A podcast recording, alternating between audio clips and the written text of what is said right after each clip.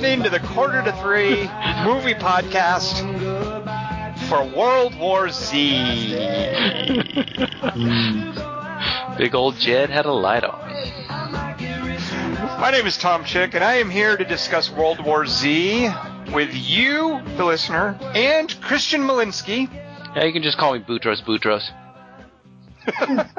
and with our World War Z tagline, Kelly Wand. Z minus. oh, guys. Maybe a spoiler. I don't know. I don't know that we want to uh, actually Depends talk. on what your take is on math, isn't it? That's a good point. But before we get to math, uh, Hmm? so uh, we uh, Dingus and I saw this movie at a place that only shows three trailers. Two of the trailers we sort of knew they would be big summer blockbusters, but the third trailer is was for the sequel to Anchorman. Kelly Wand, have you seen any of the Anchorman two trailers or teasers or anything? Uh, the one where they're on a stage. And those, that's the level of humor you can expect in Anchorman 2. How do you feel about that, Kelly Wand? The whole movie's set on a stage. Well, it's not that stages are bad quality trailer floors. Not so much the stage, but the level of humor, like some of the jokes in there. Did, I did you couldn't think? remember them. Yeah, well, there you go. I think, yeah, good, exactly. Well put. Well, the new the new Anchorman trailer shows uh it's not just the stage stuff; it's actually more stuff, which I also. Man, I, I'm not sure I can remember any of the jokes from that. Dingus, what's one of the jokes from the new Anchorman 2? Uh, at one point he goes, uh, "It's so damn hot. Milk was a bad choice." No, it's from Remember Anchorman that? 1. What? Yeah. my mistake. I think he. I think he looks at the camera and goes, "Watch this, jerks." What? Oh, you know what? I think it hit, one of the jokes from Anchorman 2 is something like, "It's my dream to have salon hair and read the news." Doesn't he say something like that? Like when they're trying to talk him back into doing a 24-hour news network thing, and Will Ferrell in his Will Ferrell voice says, "It's my dream to have salon hair and do 24-hour news." Is, isn't that a joke from the Anchorman trailer? I think he jumps into a quarry and gets racked. That I would enjoy. By the way, I just want to say, uh, the, I looked up the cast for Anchorman 2. One of the actors in Anchorman 2, Harrison Ford. Oh, the best actor since The Rock. Well, let me tell you, if you want to know about The Rock's next project, what would you think of a movie in which he, listen to this, Harrison Ford's next project, Anchorman 2, Dwayne Johnson's next project, it's a Hercules movie in which he plays Hercules, and let me tell you some of the other cast members, Rufus Sewell, Ian McShane, and John Hurt. Those are the kinds of people with whom Dwayne Johnson is working, whereas Harrison Ford, now working with Will Ferrell, Steve Carell, those guys. Those are the So- kinds of actors they need to prop up a lesser actor. Hey, isn't Harrison Ford working with Orson Scott Card as well? Uh, sure, he's in some goofy science fiction thing. I'm sure he's doing that kind of thing as well. Uh, I don't remember his character from the book. Not that I know who he plays. Kelly wants to guess who's directing the Hercules movie, by the way. M. Night Shyamalan? Worse. Keep going. Uh, uh, give me a hint. Uh, wait, wait, I almost know. It's uh, Wolfgang Petersen. No, hi hi- part of his last name involves a small rodent. Oh, Paul Schrader. Uh, Brett Ratner. Oh, Dwayne Johnson is in a Brett Ratner Hercules movie. And I just want to say, if you're going to be in a Brett Ratner Hercules movie, you better be a good actor. You better be able to anchor some serious schlock. Get it? I thought John. Ha- I just thought John Hamster was starting to direct something. That's, I don't know, Dingus. That's TV talk. I don't understand it. Uh, all right, so that, that, that's the that's the latest contribution I have into the ongoing case for whether Harrison Ford or Dwayne Johnson is a better actor. Uh, I once again think that I'm I'm I'm cementing this case. I'm making my case every week. It's getting stronger and stronger. And I'm convinced you guys will come around eventually. I think it's a point against you, but all right. All right, well, you let me know how that Anchorman movie is, Kelly Wand. Oh, Brett Ratner. Uh, he works with uh, high talent. Wait a minute. Which one's which? I'm getting mixed up. Ian McShane and John Hurt. That's all I'm saying, Kelly Wand. You They're need now- more support if your actors labor. It's like Peter O'Toole and Brad Pitt in the uh, that Wolfgang Petersen Troy movie, that kind of thing. Wait, The Rock wasn't in that. No, but Peter O'Toole and Brad Pitt were. Like Peter Harrison O'Toole. Ford was would have totally pwned as Achilles. Oh man, I don't even want to think about that, Kelly Wand. You haven't seen him jump in too long. You jumped the shark. Six days, seven nights. Let's talk briefly then about World War Z. Dingus, Briefly. Yeah. What what did we see this week? What happened to us? What what did we what did we endure? What were we subjected to? Well, this week we saw World War Z, a 2013 PG-13 movie about a UN employee trying to stop a worldwide pandemic. It was directed by Marc Forster and written by Babylon 5. Wait, no. Keep going. By The Kingdom. No, Keep going. wait. Keep going. No. It's written by Lost. No, hold on. Uh, No, it was written by Cabin in the Woods. It was Oh. based on a novel by Max Brooks. Whatever, it stars Brad Pitt, Mireille Enos, Daniella Kertesz, James Badge Dale, and Peter Capaldi. World, World War Z is rated PG-13 for intense, frightening zombie sequences, violence, and disturbing images. And no Oh. language.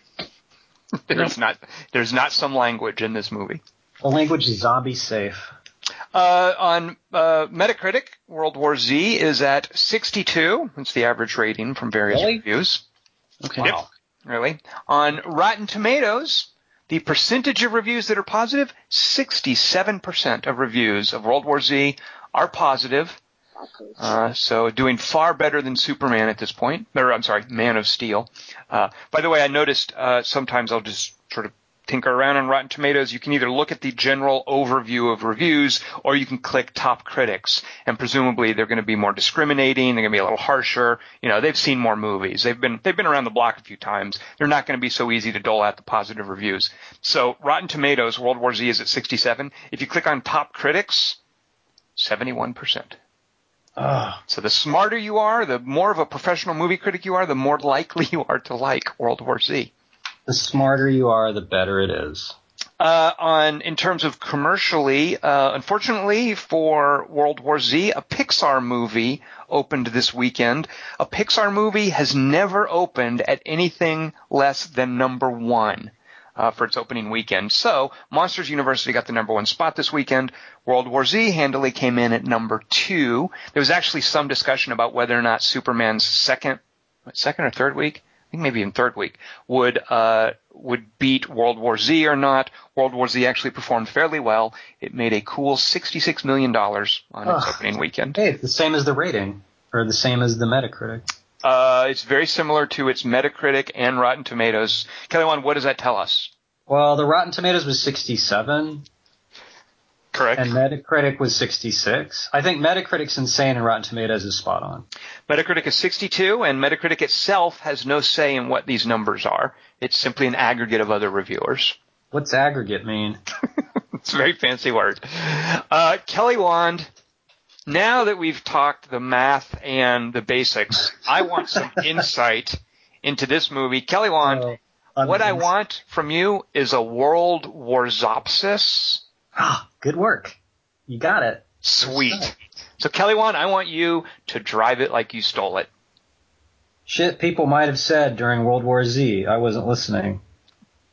Daddy, can I have a dog? Sure, sweet pea, but only if we kill and stuff him first. Yay! And in sports and weather news, PG-13 zombies keep blowing shit up in New York. and everywhere. Guess they think grenades are brains, huh, viewers? Now here's Tom with lotto numbers. Daddy, what's p p PG-13s? Means I can only say fuck once and can't smoke at all, sweetie. Even though lung cancer will turn out to keep zombies away. Does fucking count? I don't know, sweetie. Daddy's not a scientist like the MPAA. Or am I? I think I'm a sniper, baby doll.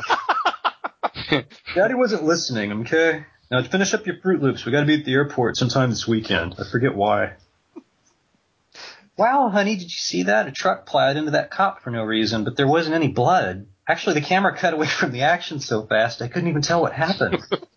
Is Lindelof the cinematographer too?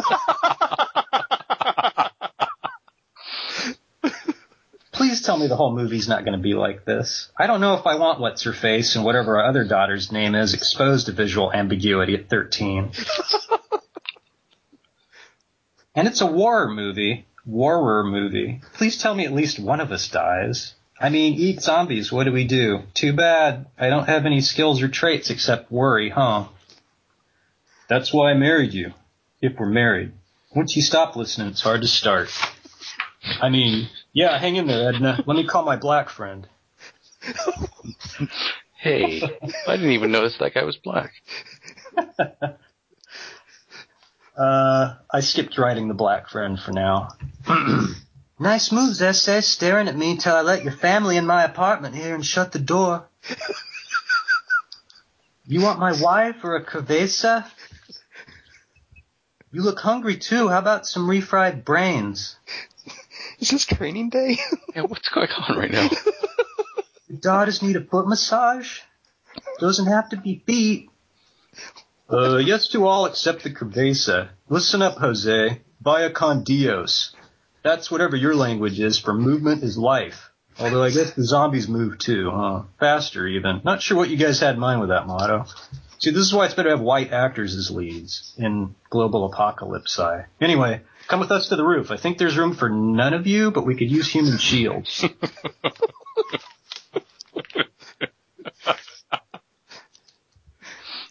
I mean, life's really about the journey, or as we say in your tongue, via con Dios, a la carte. What's that mean, by the way? I don't speak Spanish. Fucking hate those people. No offense. Zombies are worse in some ways. uh, should have stopped when I was ahead. nice work, Pitt. We gave up all our families to save yours because we need your help saving the human race. Fuck you. Damn it, Pitt. We just let two million people die going back for your daughter's teddy bear. Whatever. I don't help losers. Damn it, Pitt. You're the best self-ejector. I don't know if I can read anymore. Oh. You're the best self-ejector and volume detector we've ever deployed to Serbia. Although this next stop involves riding bicycles in the rain.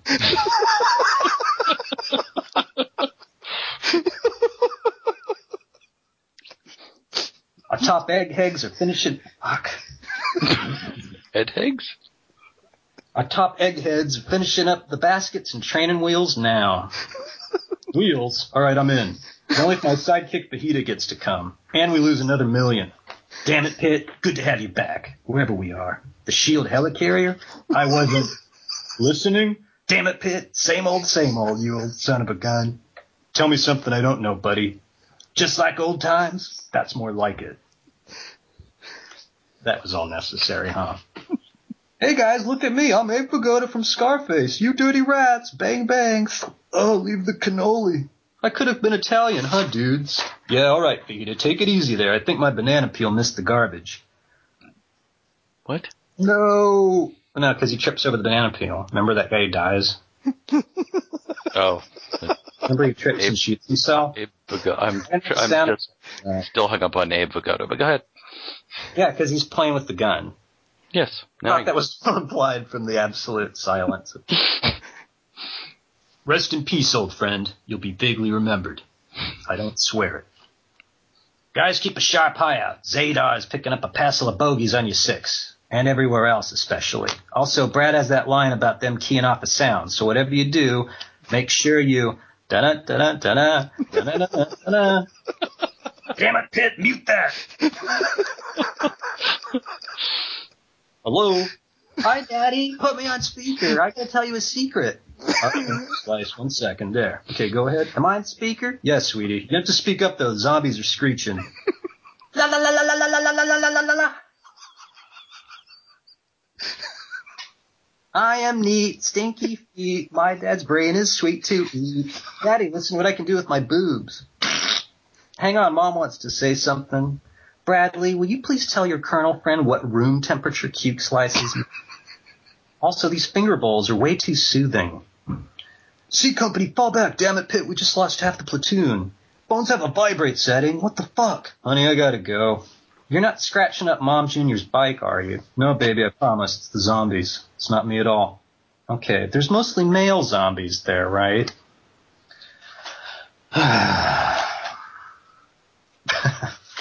I mean, welcome to Israel, Mishugana Pitt, or as we say in your tongue, Salam Alaikum.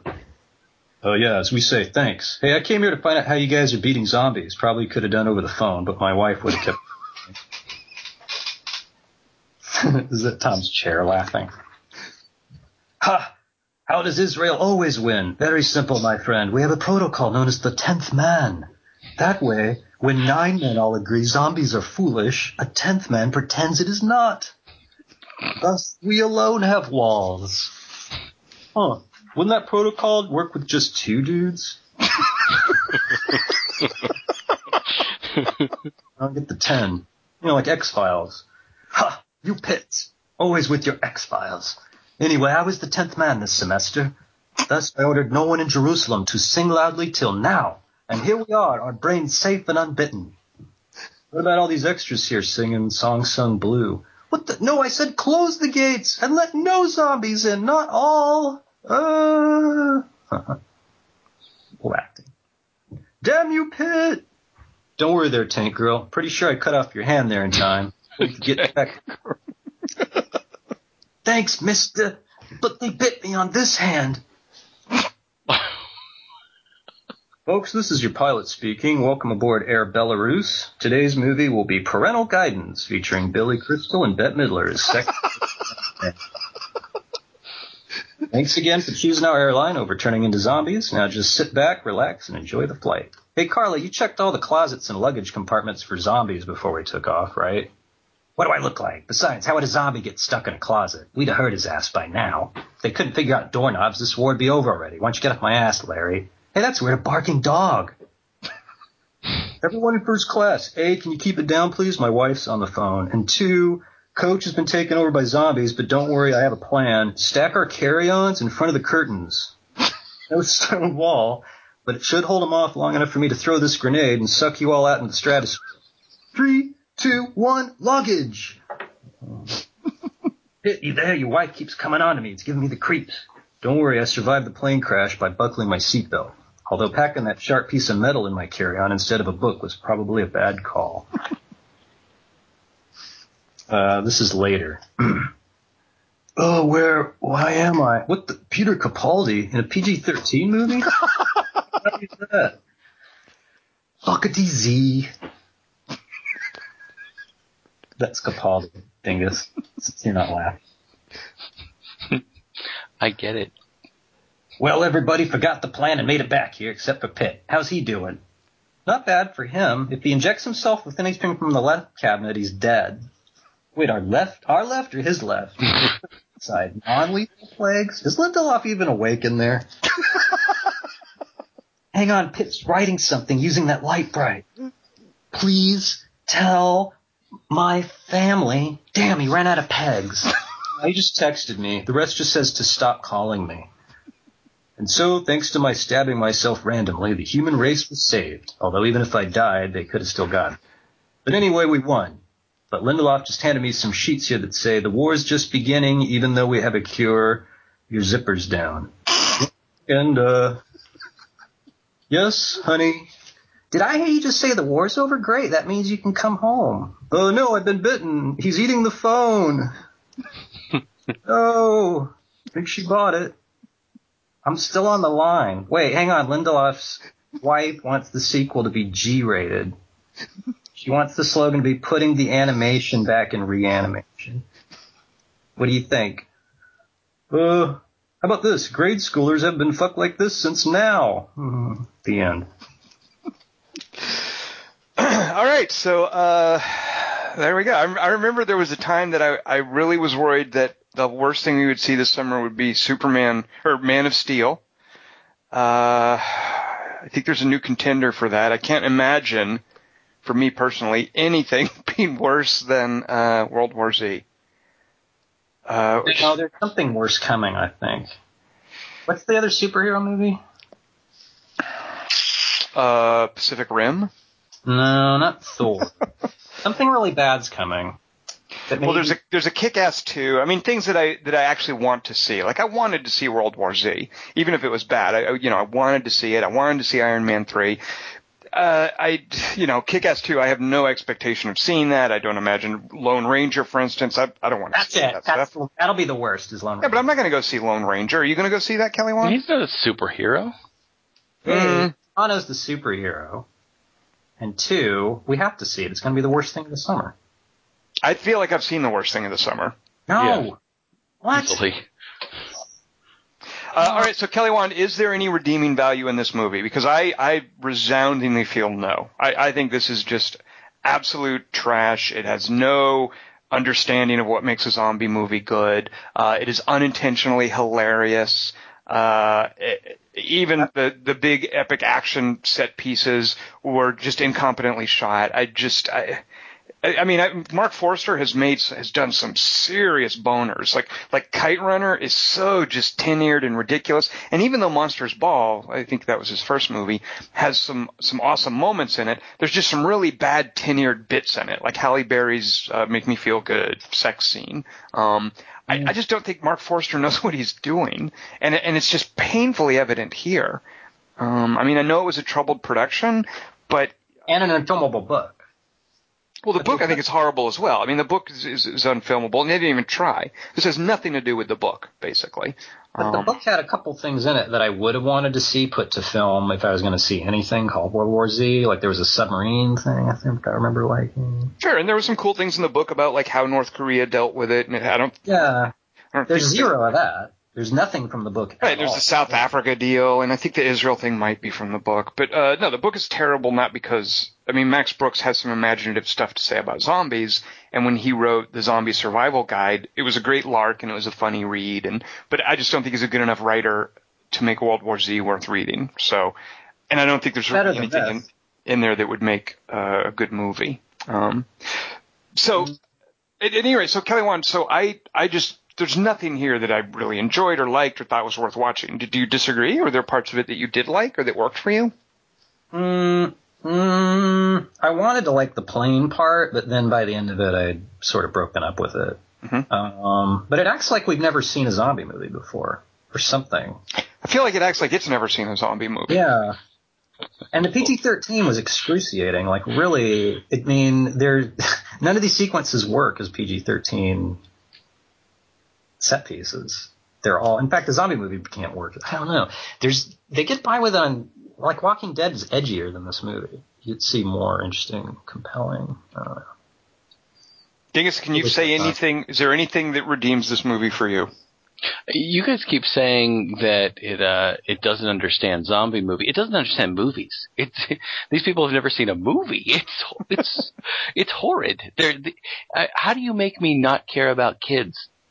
I, I don't care about a single character. And the moment I think, oh, here's going to be another character I care about, he's going to slip on a banana peel and shoot himself in the face. And we're going to eliminate any character that you could conceivably care about other than the star of the movie, and you don't really even care about him. You don't care about anything in this movie. There's nothing that happens in this movie that is worthwhile whatsoever. Nothing makes any sense. Kelly so it's not just that it's not a zombie movie; it's not a movie. Kelly Wand, watch this. I'm going to totally trip Dingus up. Check this out. I'm, I'm about to totally pwn him. Ready for this, Kelly Wand? Here we yeah. go. Okay. Dingus, so you're saying you didn't care about James Badge Dale showing up and briefly doing a kind of a cool thing with his class ring? Oh wait, was he in this movie? See? class ring? so James Badge Dale, Dingus, I think I don't Dingus, don't you still wear your class ring? Or uh, but there's there's one sure, point where sure. but he was supposed to be playing a whole other character, uh, not just another uh, not another character, but his character was supposed to have all this other stuff to do. And it's so clear that this movie has been dragged on for so long that these people have to be relegated to things like James Badge Dale had to do. Right, but people didn't even pay attention to the script. What the hell is going on in this damn? It's not even a movie. So uh, he's, he's, glossing over the fact that he, he enjoyed James Badge Dale showing up. Did he? I don't. Yes. I'm not hearing that. Yes. Dingus, I dare you to say, "Oh, I didn't even care when James Badge Dale showed up." See? Wow. All right. Definitely not not redeeming value because the thing is, like, when if you're going to waste, if you, you know James Badge, they don't really do anything with him. But uh, the the bigger crime in this movie is having uh, Peter Capaldi. No, yeah, uh, Malcolm Tucker, is, I think. Yeah, Peter Capaldi show up, and just having him be a scientist who sits there and yeah. looks at a screen. He does yeah, nothing. Boring even, scientist I mean, not going to get to chew on some scenery or even words. I mean, you have to have him say some words. Come on. Well, so that whole, I mean, the thing is that it's clearly, I didn't know this going into the movie, but you could sort of imagine they they shot the movie, and then at some point they hired Damon Lindelof, who uh, oh, just so I can't believe this guy's still working. It's just in, it's all down. It's, it's all it's all because of Lost. It's all because Lost did so Why? well. I don't no know. No one liked the ending, and he's called, he's hired in to, to fix. Yeah, no, it doesn't matter. It doesn't wants to fix matter. the worst fucking ending. doesn't matter if people like the ending. What matters is that they sucked people in to stick with Lost until the ending, and Well, nobody's what's going to. doing? What's it like before he gets there? Is it better? Does Well, I'll tell you what it's like. So apparently, and I, again, I didn't know this until after I saw the movie and was like, "This is crap." What what were they thinking? So apparently, it was supposed to end with a big, huge set piece in in Moscow. And if you watch the trailer, there's even a line about him going to Russia.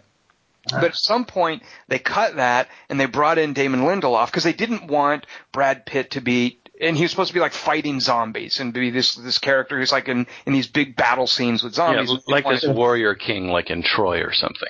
Right. So they're like, well, we don't want to do that. We're going to instead uh, have Damon Lindelof write a new third act. And he got Drew Goddard to help him, which is a little surprising because I thought Drew Goddard and Joss Whedon did a fantastic job with Cabin in the Woods. Um, but I see Lindelof's fingerprints all over just that ridiculous third act set in the research station. Uh, I mean, why? Why were we denied a Moscow battle for that then? I because of the PG-13 Kelly Wand, because they wanted him to be a sympathetic character and. How not. is unsympathetic killing zombies? Uh, What's to be, it's like Dingus is saying, like a warrior king, to have to glorify the violence against zombies. We want 13 year olds to enjoy this, so we're going to add a part where he goes in and, and injects poison into himself instead of kills CG with a fucking axe. What kind of logic is that shit? Linda logic. Uh, yeah, Linda logic and Hollywood logic, I, I think. Um, so, uh, yeah, so the, the whole thing, yeah, and Dingus is right. It's not just a terrible zombie movie, but Yeah. it's a terrible movie. And I was even hoping, like, when you go back and watch the trailers, which I did after seeing the movie, I'm glad I did. I'm especially glad I didn't watch the trailer because I would have gotten the impression from the trailer that there were going to be these big, huge, epic scenes Yeah. with just these writhing masses of zombies, Right. albeit CG writhing masses. Um, and there's just so little of that. There's almost none of it. And as we sat there through the final credits and as you're just sort of wading through the, the, the many houses of visual effects that were involved, I just kind of sat there thinking, what visual effects? What, Yeah. other than a couple of piles of zombies, what was visual effecty? No, you got to paint the smoke over. Uh, by the way, that, that Philadelphia bit I think was shot in Glasgow, so you have to Yes. you have to make Glasgow look like Philadelphia, and you have to paint smoke over it. So. You know, you, you know, I really, I'm really kind of uh, torn between hating the fact that it was PG-13 and let that be sort of a scapegoat out for uh, Marc Forster because it's not PG-13. It's that I can't tell what the fuck is going on for most of this movie, Yeah. and especially at the beginning. And I'm not going to blame that on PG-13. He's not going to get off the hook for that. He can't direct an action sequence to save his life. I can't tell who's fighting who. I can't tell anything that's going on in the beginning of this movie. And I wrote that a couple of times in my notes. I don't know why they got in the RV. I don't know who's attacking who. I don't know what the heck's going on. And the moment I know what's going on is this weird sort of Brad Pitt looking at Philadelphia zombie man, and then all of a sudden his point of view shifts to above that zombie's head in a gratuitous shot. So the only time I get to know what's going on is a gratuitous shot. I don't get to know what who's fighting whom or what the heck's going on. And if you're going to do that for a stylistic choice, so that oh gee, it's all this frenetic zombie violence and we don't know, it, fine. But it's not that. It's just ineptitude. I can't tell what is going on, and that drives me nuts. I, my my dingus moment where I went, all right, this this movie is made by idiots, is when on the plane, the steward like they've just barely survived, and the stewardess is like, uh, like my shift's gonna be over. Like she's sort of not freaked out or scared. She's like, oh yeah, dog. Hmm. Like she seems almost bored and yawning. Well, that that that Kelly Wand is consistent. Just the characterization of almost every single character in this movie is absolutely inane. Yeah. Um, whether I it's agree the- with Dingus. He's right. It wasn't just PG thirteen.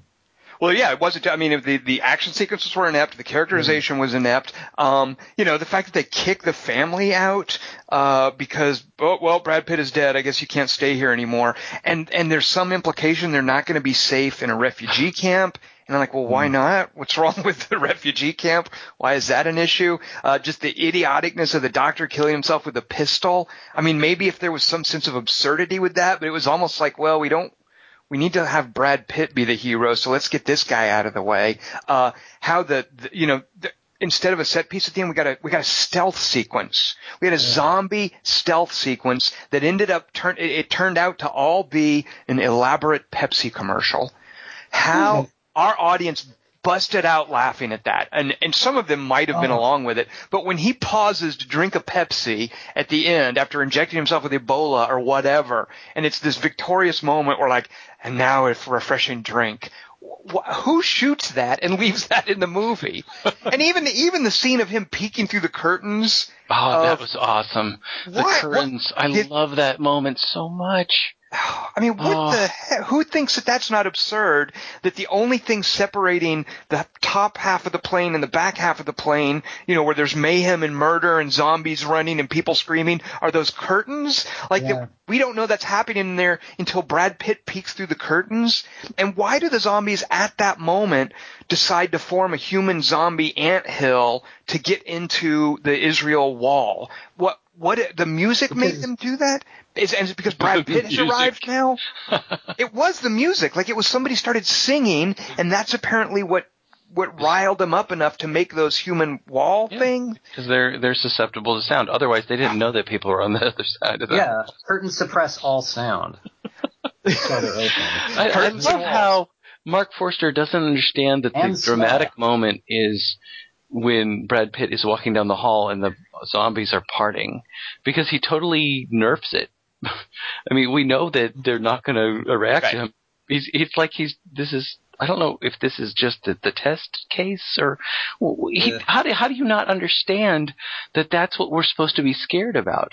And if it's not what we're supposed to be scared about, then don't show us that scene of them pouring down the hall after him because you've already nerfed it. I mean, what? Th- you, those you bottles showed also us the scene twice them. already. Why are you showing it again? Because uh, Pepsi. I like Brad Pitt getting pwned by after asking the other guy, "Do you have a family?" the other guy's like, "I don't know." Then you don't know how I feel.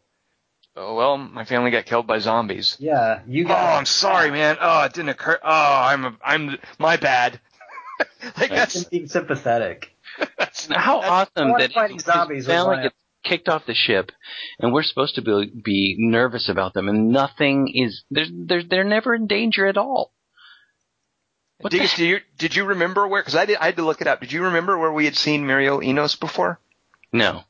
So she was, and she was another like supportive wife role, but but she was actually kind of a cool part of the the movie. She was James Brolin's or uh, Josh Brolin's wife in Gangster Squad, who helps him vet the uh, Oh the Gangster God. Squad.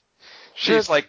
The She's like, we're gonna sit down. Yeah, the pregnant. She's pregnant. She's like, okay, we're gonna sit down and we're gonna figure out who's gonna be on the gangster squad. Uh, and she was very lively in that. I liked her. Oh my god! But but uh, it was so. uh, I know you liked that more than I did, but it was so sad because she was like, "I don't want you to do this. Now let me figure out how you're going to do this." It was. Well, no, no, Dingus. It was, I don't want you. her. her deal was I don't want you to do this, but if you're going to do it, I'm going to sit down and make sure you do it. You know, I'm going to be part of it and make sure you, you're doing it right. Um, I, I'm not going to defend Gangster Squad, but I, she did catch our eye in that movie. Um, here, there's there's nothing for her to do. Well, well, no. Well, well, here's the thing. I I really like her, and I love Brad Pitt. So let me ask you this: Uh, What do you guys think about the way they look? Uh, because they don't look pretty, and I don't know if that's because Brad Pitt is paying. Is just doing what he does. If he's letting himself look like this retired UN inspector who's haggard, or if he just doesn't care. I mean, he doesn't look good, and she looks. Uh, to me, she looks really attractive, but she doesn't look uh, super shiny pretty like say Jessica Chastain would. Um, so what's the deal with the way they look? I mean, I like it. I, but I don't know if it's Brad Pitt just going, I couldn't care less. Yeah, I, I got the sense from his performance that he couldn't care less, but I'm assuming it was uh, some One of sort my of a favorite moments was when we're, we're sitting there watching the credits, and I think a credit for Brad Pitt's hairstylist went up. Tom, what? Like- okay, in this scene, it's going to be tucked behind one ear, but it's going to be forward in front of the other ear. Okay, we're ready to shoot. Go, get on the set. More Yeah. greasy. Uh, but I, I'm guessing that maybe somewhere at some point, Marc Forster was like, okay, there's going to be a gritty look, and the characters aren't going to have had time to take showers, so that's our aesthetic. Uh, that's I'm just assuming. You know, hey, it worked in Lord of the Rings and Game of Thrones. Let's do it here. But see, the thing is, I remember when we saw Knight and Day, and I, I kind of was happy with the fact that we get to see Tom Cruise looking like Tom Cruise should look at this age, or at least an approximation of that. He looks older, a little bit older, and I liked that. He looked a little bit worn, and it didn't look forced, but uh, but I liked that. And here it just looks like he doesn't care. Uh. Well, I'm it, it, on that level. I'm with him 100. percent I couldn't have cared less either. Good point. Yeah. Uh, nobody. I mean, these were. These, for whatever reason, they didn't really get any actors that we knew or do much with them. Or you have a, a you know that that Israeli soldier who gets her arm chopped off. That's a pretty prominent role, and I just the girl who did it made no impression on me. And there's just nothing with the characters here. There's no connection with any character whatsoever uh, for for me. So Hey, does that kid shoot a zombie? the Tommy, the little Hispanic kid, Yeah. Um, did he have a gun? I don't I don't know. I, I got the sense, and this is partly the PG 13, I think, uh, when Brad Pitt is up against the zombie who spits in his face, um, the kid comes around a corner and you hear a gunshot. Yeah, Dingus might be right. Maybe there is a kid kid uh, inflicted violence in this movie. And PG 13 is such an inept idea that you can't see a kid shoot something, I think. But I think they're trying to imply that there's so much weird implication that goes on in this movie. Oh yeah, I mean the framing, the way it's framed, like when Brad Pitt has to pull the crowbar loose, presumably from the other zombie's face, Yeah. and it's all off frame. When he's treating the Israeli girl's severed arm, all off frame. And by the way, Dingus, I was giggling at that scene because I was like, man, I feel sorry for the guy who got the seat next to them. Uh, I was just He's buzzing the call button. yeah, yeah. Can I move, stewardess? Uh, but um, yeah, just the PG-13. it- It's so it was just so egregious, and it was so obvious that they couldn't show certain things. Um, and, and you know, you can't. uh, Part of a zombie movie is about how it's literally visceral. I mean, part of the, the point of zombies is this idea of gore and mob violence and being eaten alive and, and rotting, decaying flesh and how they're invulnerable to damage. That's part of the idea. That's, that's part of the point of using zombies as your monster. Uh, and here, you know, I think part of it too is at one point they decided, well, we have this unfilmable zombie book, and, and if you haven't read it, World War Z is basically just a bunch of poorly written short stories, some of which have some clever ideas uh, about zombies. Um, so I think at some point they took the book and they decided, okay, this is going to be a political thriller. You know, it's going to be more like a virus movie about a disease. Wasn't Um, that either though? well, well, I think that's what J. Michael Straczynski was trying to bring to it. Right, and I guess that I don't. I have no idea what that script would have looked like, but that's not. I mean, there's a reason that Contagion, the the, the Steven Soderbergh movie, is not a zombie movie. Um, and this, you know, I, I think if you're going to make a zombie movie, I mean, part of zombie mythology is this idea of infectious disease and diseases, and zombies can certainly stand in for that. But there's a difference between a track down a disease movie and a zombie movie. You know, Outbreak or uh, There was so. a, uh, Uh, one of the stories in the book was about like a family who was who goes up to Canada or something, and they're Right. in like a trailer park, and they become freeze. cannibals.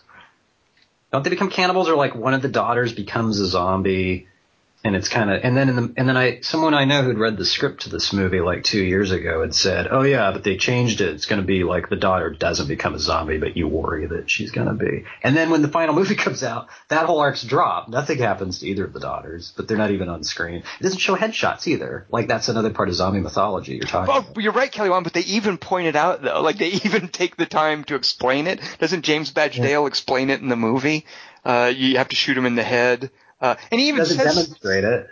he doesn't demonstrate it, but he even says, and again, this gets to the gore of zombie movies. He even says, you know, if you have to, shoot their knees out, because then they can't get at you. Yeah. You, you know, there's this idea of mangling them to protect yourself, and yeah, we don't we don't see any of that. Uh, Why? I don't get it. It's PG-13, mangling- Kelly Wand. It's this It's movie costs this movie cost so much money that Why? they could Why? not afford to release it as an R-rated movie. They just didn't trust it enough. Uh, they do, they wanted it to be a big Brad Pitt crowd pleaser, and an R rating would have hurt that. So you know, it's the the fact of the matter is, it's not the script is not a zombie movie script. It's a find the disease script, and there happen to be a, a few zombie scenes. Um, Uh, so there you go. So I want to, as a as a point of reference, um, uh, I showed Dingus the opening to some of the best zombie movies, and actually I have a list of zombie movies that I wish we had seen instead. But some of the best zombie movies are actually zombie video games. Uh, and I showed Dingus the opening to one that I feel is one of the, best zombie movie slash video game openings. The game itself I don't really care for, but uh, Sony just released a game called The Last of Us which has some similar problems to World War Z in that the zombies sort of fall by the wayside. Um, but the opening of it is this really great zombie movie. Um, and it's a little 10 minute segment. Um, and it hits some of the exact same beats that World War Z tries to hit in its opening segment, but it understands things that are completely lost on the movie. And I just find it so ironic that a video game is getting correct the cinematic art of, of an unfolding zombie apocalypse in a way that World War Z was completely oblivious to. Um, and, and some of the ways are the role of children. Like that's historically been one of the problems in zombie video games is that there's a similarly restrictive ratings policy that video games are subjected to. And in the past, any violence against children is not something you can show in a video game and that's changing. And part of the reason it's changing, ironically, is because the threat to children is a big part of zombie mythology. You know, zombies do not discriminate as monsters, and part of what makes them scary is that absolute lack of discrimination. A zombie will kill a child as easily as an adult or, or, or an old person or, or whatever. Um, so uh, this idea of violence to children you can now start to see in uh, zombie video games. Uh, and again, in World War Z, I I, you know, I guess the little girl had trouble with her asthma or something, but there was hmm. never any sense of peril to these kids. Uh, and by the way, something asthma. something that's else what you're going to do is asthma, really? What, not only are they yeah. going to do it, Dingus, they're going to do it and then forget about it. We're yeah, going to do it and then do nothing with it. Although I do have to say, I did briefly, this before I realized how, how awful the movie was going to be, I kind of liked the moment where Brad Pitt is looting the pharmacy and the guy comes out with the gun and helps him you know, I like the reversal. No, that that is that's one of two moments I liked. I liked that that guy came out with a with a gun. He looks like a junkie. He looks like uh and then it turns out he works there and he helps them. I really and he has a daughter with asthma too, if I recall correctly. Well, yeah, he explained. Well, I th- I don't know if it's because he worked there because he had one, but he explains how it can go away as they get older. And yeah, I loved that little moment. Uh, yeah. So Dingus, what else? What else rivaled that moment? Real quick before I go on my video game. Uh, uh, the the only other moment I cared about was the moment on the ledge of the building because I didn't understand it until later. that took me a minute too. Dingus, go, come on, put James Badge Dale and his class ring in there. Make that the third. I'm one. not. I'm not going to do that because they don't use him, and then he doesn't even get a decent death. He wanders off screen for it, which is totally stupid, and I can't stand not seeing any of that. But the the moment where Brad Pitt runs to the edge of the building and counts, I didn't know what he was doing until later, and when I realized, oh, that's what he's doing. Duh. Can I tell you what I thought he was going to do? I presume a lot of people in the audience thought. I thought he was timing how long it was going to take the zombie to get to him. Like he right. thought a lot of zombies were going to come running up behind him, and so he had counted in his head because he was a crack UN agent or whatever how long it would take the zombies to reach him, and he was going to jump to one side, and the zombies were going to go over the edge. I thought he was doing some sort of weird counting of like how many. Uh, I'm I'm doing a statistical analysis of how many zombies are around this building. I had no idea what he was doing. I thought he was just killing time. that's what we he wasn't acting. That's what we were doing. Uh, so one of the things that I really like in the opening of The Last of Us that was also completely lost on World War Z, in Lost World War Z, all this stuff is what did I say? You said Last of Us, and then I joking, jokingly said Lost of Us to be funny and interrupt you. Well, Last of Us is the name of the game. Yeah, I know. Oh, okay. So uh, Lost. Lost of Us is the name of Damon Lindelof's production company. Should be. Uh, hopefully, fortunately, I don't think he has a production company. That would be a nightmare. Uh, actually, maybe he does. Um, so uh, another thing that uh, was completely missing from the World War Z opening during all this destruction and the cop getting run over. And by the way, that truck running out of control, that was a kind of a cool scene, but that's actually, I'm pretty sure that's from one of the Resident Evil games. Is during a zombie apocalypse, there's a moment where a truck is out of control because the driver has turned and the truck is just plowing through traffic and rolling over people. And it's a great moment in one of the opening of the Resident Evil games. And I was just, okay, well, that's, that's what that Beverly Hills Cop 1. That's not a zombie movie, Kelly Wand. Oh, what? I thought Beverly Hills. Well, when Brad Pitt says Allegory. "This is our way out of here," and then he drives down that swath that that truck has created, I knew, okay, this is over. and th- there's also there's no sense they get to the uh, the RV, and there's no sense of being concerned or trying to help other people Right. or worrying about what's happening to other members of their family or their friends or just the enormity of this kind of cataclysm. You, you know, uh, you know what's happening to the, my office workers. There's no sense that they're all connected to anyone else. They are just the lead characters in the movie that exist in a bubble, and all of this this this horror and catastrophe around them is of no consequence once they escape it. You know, there's no hey, let's get everyone we can into this RV and try to rescue people, and and it feels frankly kind of cruel and inhumane. That why aren't they helping other people? Uh, and Well, it's not like he works for the UN or anything. Oh wait. Exactly, yeah, see. So in Last of Us, during a similar scene, the characters are talking about, you know, uh, you, you know, the neighbor, they're talking, they're, they're concerned about the neighbors, what's happened to the neighbors, and they see something, another house burning, they're like, oh, I know the guy that lived there, and they're asking about, well, so-and-so works in the city. You know, they're, they're talking about, are other people that we know okay? And there's a sense that they care about people beyond just themselves. And that's so just clunky in, in World War Z. Um, Well, he goes. Someone else goes, "Hey, what about like all these different people ask about their home cities?" And he's all, "Look, it's all bad." Like of just giving there, there is that, and that even the way it's it's shot, Yeah. it clumsily goes from uh, as the act as the soldier actors bark out the cities they're from. It's like quick cuts to each one saying the name of a city, and it's just like they, they shot it second unit and edited it in or whatever. Or yeah, I remember that scene, Kelly Wand. It was just so clumsy. Um, these people's stories don't matter. This Right. isn't called World War Z. Oh wait, exactly right. Uh, so I, I just wanted to call out. I, I think the opening of Last of Us is a far better zombie movie and has a similar opening. Oh, and by the way, uh, this idea that when zombie apocalypses happen, they're just going to be random explosions. Uh, there, there's something similar that's done so well in The Last of Us that it never even occurred to me to wonder, well, wait, why did something explode? Because it's such Right. a cool moment and has such a cool twist to it. But so when I'm watching uh, World War Z and there's an explosion down the street and I just am not interested in what's going on and I'm like, why are they doing this? Just there's a, a moment where I thought, well, wait, what what exploded? You know, are there's did someone throwing grenades at the zombies?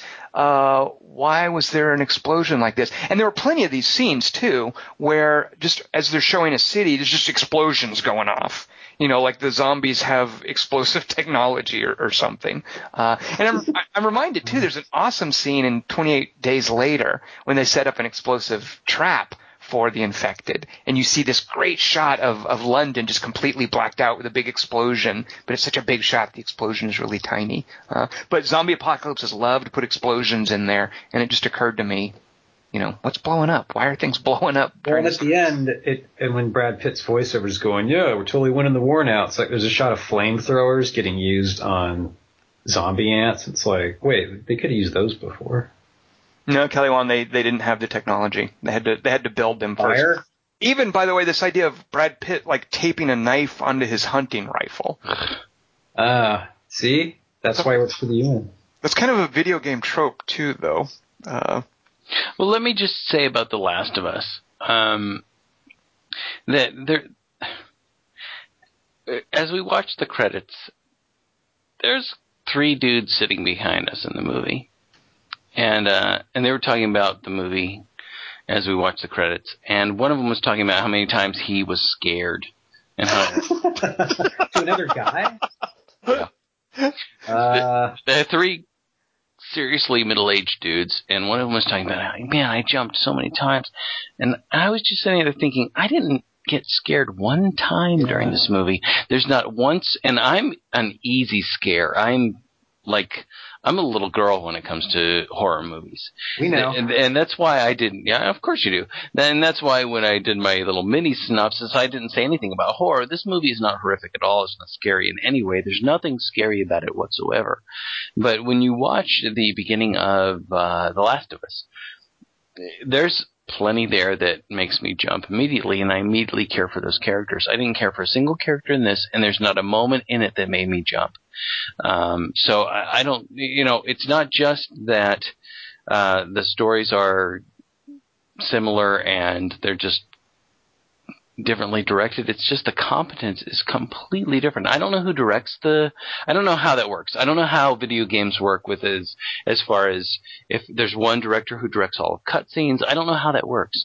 But the way that opening of uh, Last of Us works, which as I sat there and watched it work, it, seems like part of it is a movie and part of it is uh, a game where you're sort of moving around and then uh, it morphs into a movie again. I don't know how that's worked as far as directing is concerned, but even when the moment where the the the daughter and the father and the brother-in-law uh, or his brother are in a car accident, that is so much more effective than the car accident in this silly movie we just saw, which it it they're driving down the street after this truck, which doesn't make any sense as far as physics is concerned. Well, whatever.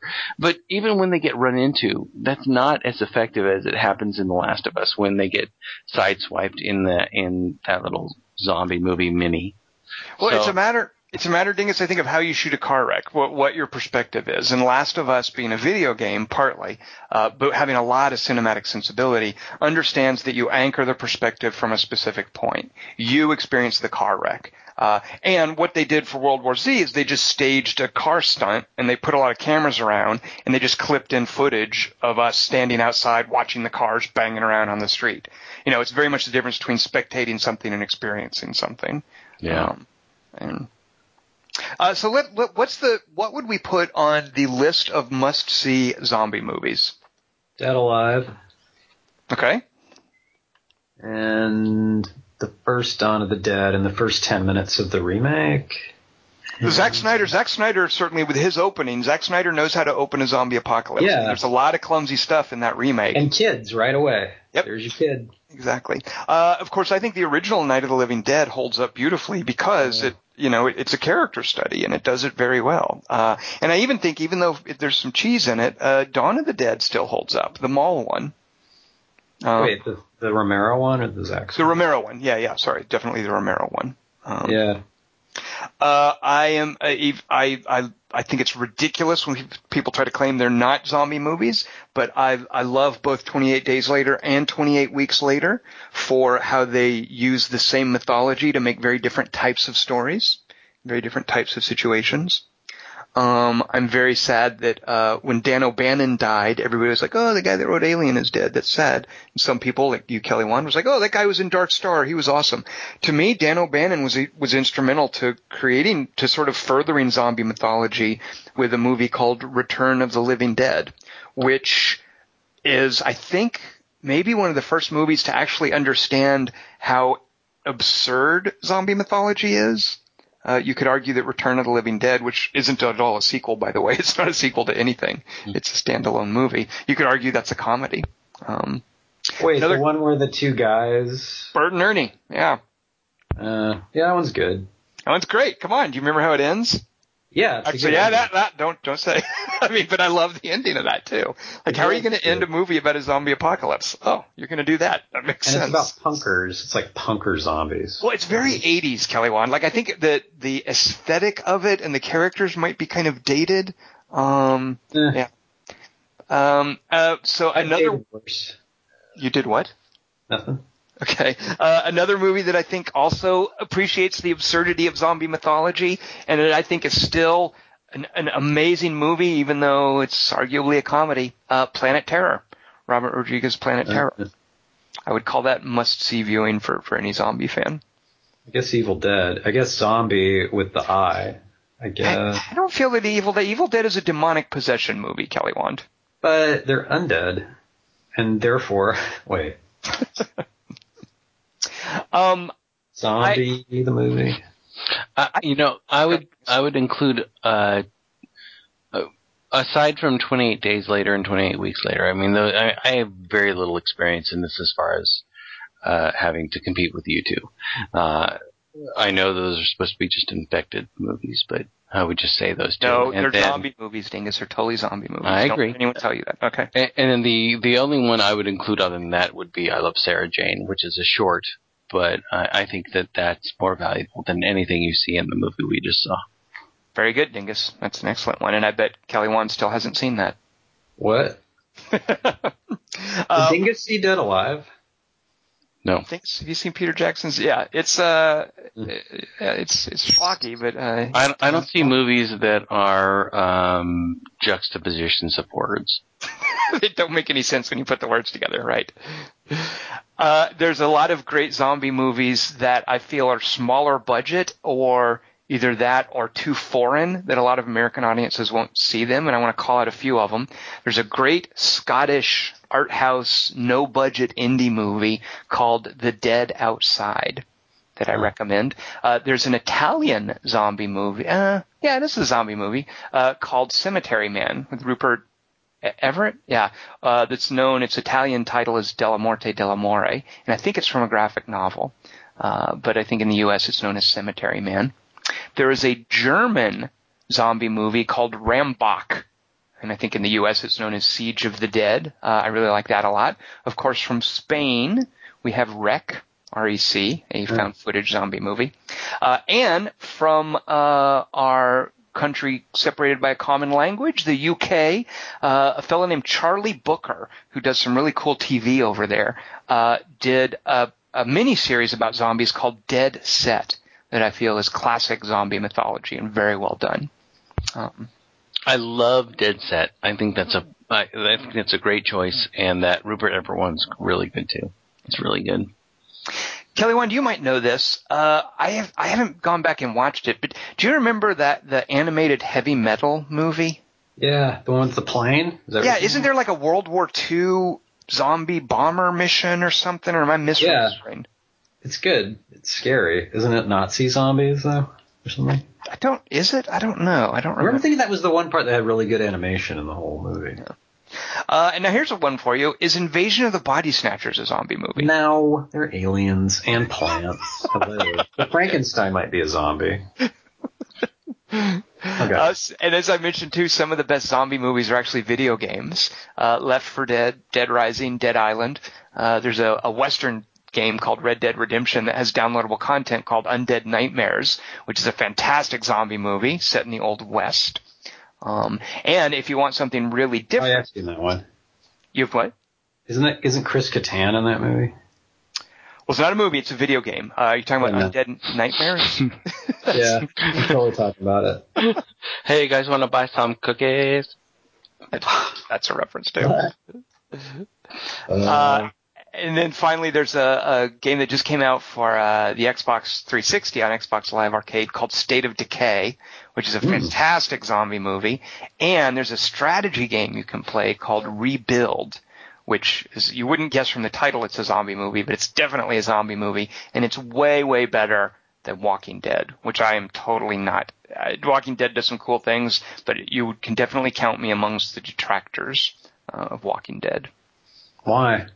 Not that I've seen it in two seasons, but Uh, Walking Dead, I think, is less about zombies and more about a is more of a soap opera about the survivors. And I don't think it's very well acted. I think most of it is poorly written.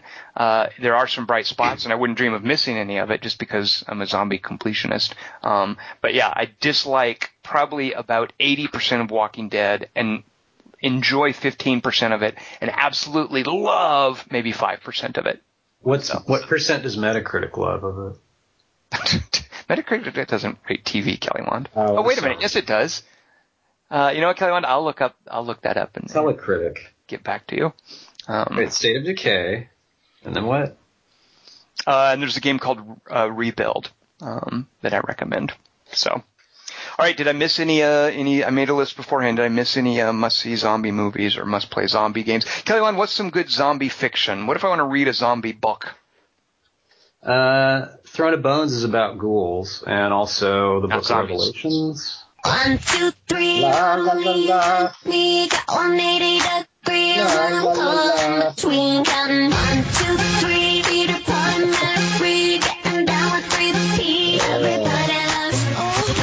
Search for Spock. Oh, Reanimator. Reanimator's a great one. it? oh, I heard what Dingus said.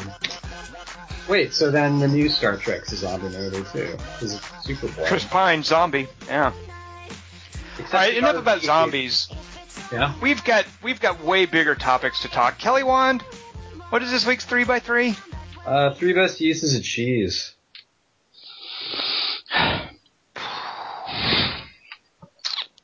All right.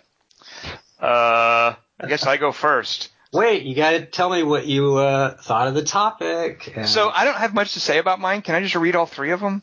no, All right. Well, number three is Cheddar Bob in Eight Mile. who's that? It's one of the, it's one of the characters in Eight Mile. His name is Cheddar Bob. I don't know why he's called that, but his, his name has the name of a cheese in it. If you're gonna be like that, maybe you should read them all. okay. Uh, my number two. Don't stop. Don't Oh. do that. Don't stop. Oh. Don't don't don't let stop. What do you mean if I'm going to be like that? What was I supposed to do with this, Kelly Wand? Cheddar Bob. Come on. to- That's a First ridiculous. Yes. Yes, Kelly Wand. well, a lot of listeners wrote in, like more than I would have expected. So that means they're better than you because you they took the topic more seriously than you already have. They probably even took it more seriously than you. Maybe that's See? probably. Well, we'll see, won't we? Won't we? Yes, we will. You know, this should be about real money, and that way you would have to do the stupid topics, and you might learn a little something about yourself along the way, like Wait. Freddie Prinze Jr. did. And she's all about cheese should be about real money? What? no three by threes should, three by cheese should. Kind of lost, but it's about Hey, cheese Chris. instead of real money. The Lost of Us. Remember? I get it now. Uh, all right, so there's my number three. Cheddar Bob. Thanks, Tom, for your input. The- That's a good one. Come on. no, no. That's not what the topic was about. Dingus, I- are you gonna see what Tom does? Are you gonna let him? Are you gonna stand for that? You're my backup. You're the it's muscle. your topic. Uh, whether or not I stand for it is immaterial. Well, let me hear yours, and then I'll know how many enemies I have. it's at least one so far. I'm gonna go take Plus a all the nap. listeners. I'm gonna go take a nap. If there's cheese here when I come back, I'll know I have a partner. Better dialogue than World War Z. All right, here's a here's dialogue, or here's a quote from my number three cheese quote. I know you're doing this for my own good, but the fact is, I'm just cracking about cheese. Brain candy? No, this Elephant is from Wallace and Gromit: The Curse of the Were Rabbit. You hear that, Tom? Uh, I just heard the word cheese. So far, I have no idea what it has to do with cheese. But yes, I do hear it. Well, uh, Wallace and Gromit, as everyone knows, Wallace is nuts about cheese, or crackers about cheese, or cracking. I- I Is Wallace the dog or the person? Exactly. Uh, Gromit revives Wallace with something called stinking bishop cheese, and that's that's a washed rind cheese made from the milk of Gloucester cattle, which in 1972 uh, consisted of a 68 Gloucester breed heifers. The breed has been revived to make production of the cheese possible, though it is often combined and pasteurized with the milk of Friesian cattle from a nearby co- county I didn't know that, that we were going to have to read. is, is about 48%. But anyway, we're talking about stinking bishop cheese. I want to make clear what cheese we're talking about. And this is the cheese that revives uh, Wallace, uh, and Gromit uses it to revive Wallace because Wallace is nuts about cheese. Okay, hold on. Let me look up my the Wikipedia entry for cheddar so I can read that out loud to flesh out my three by three. Tom's number three, just to reiterate, was Cheddar Bob. okay, Dingus, back to what you were saying. What'd you say? Give it this straight. Someone revives someone else with stinky cheese. Yes, that's what happens. All right, now What do you think of back that, Kelly Wand? Go back I to bed. guess I lost the argument because you clicked something. just as I planned. You know, Dingus was trying to teach you a little something about dairy products, and you just shit all over his cheese stains. How does that make you feel? This was about movies, about cinema, not about cheese. Well, Dingus also, by the way, his his is not a movie; it's a cartoon. It's a documentary about a cartoon. I still don't know which one is the dog and which is the person. So, by the way, if someone revives someone else, does that mean one of them was a zombie? Oh, nicely done. I like the way you said that. I don't know. Kelly what's your number three pick for a, a three an instance of cheese in a movie? Say it correctly. I don't know, your favorite scene about cheese? Your favorite character whose name involves cheese? Oh. You know, Dingus worked really hard on his number three. And the fact that you, okay, my number three is uh, the movie Spaceballs, because character Pizza the Hut was the first to instill in me a sense of wonder about how life could evolve on other worlds, or in this case, Venus. Tom's number two. My number two is the fondue joke in Captain America. Which one? Um, that, you're such a jerk. Why?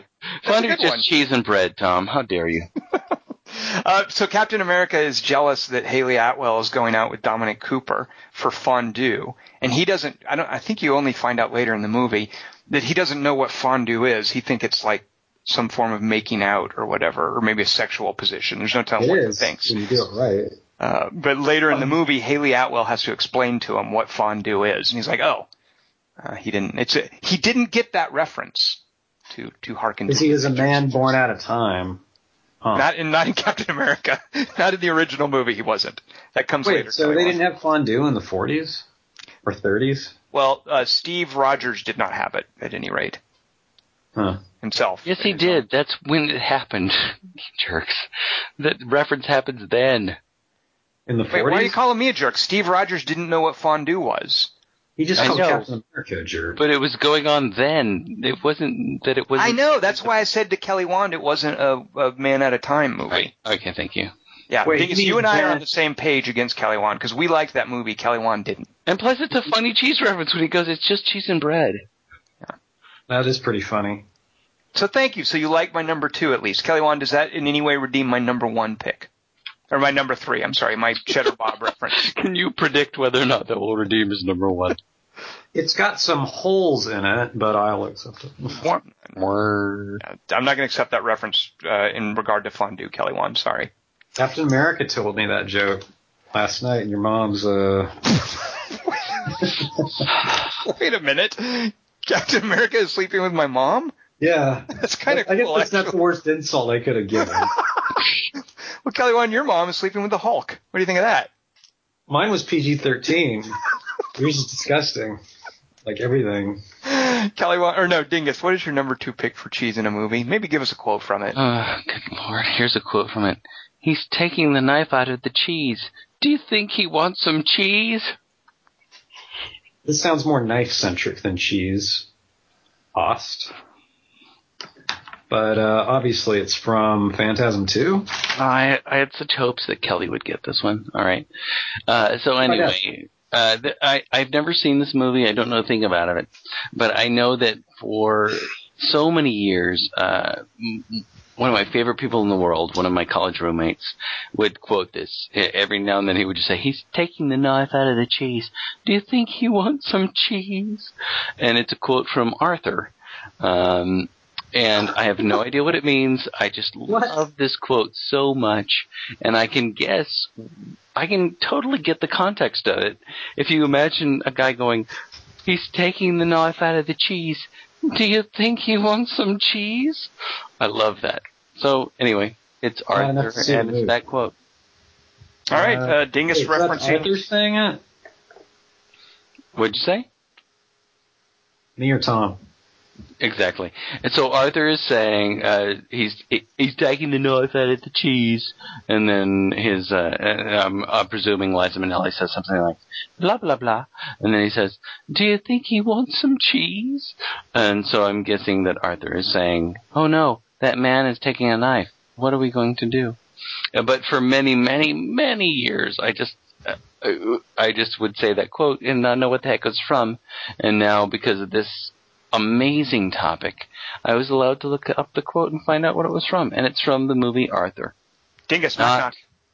Who's there? Algebra. Algebra. Well done. Uh, Uh, listeners will have to listen to our last week, to our Superman podcast to understand that one. it's not worth it. Kelly Wand, what's your number two pick for a movie about cheese? Or no, a, che- a scene about cheese? For just cheese. What's your number two favorite cheese, Kelly Wand? My number two favorite movie cheese thing is from the movie Alien Nation when the aliens get drunk drinking spoiled milk, which taught me that to be prepared Can't believe-. Now, I can't believe you would be unhappy with my Cheddar Bob pick, considering how much thought you put into your, your number two and your number three.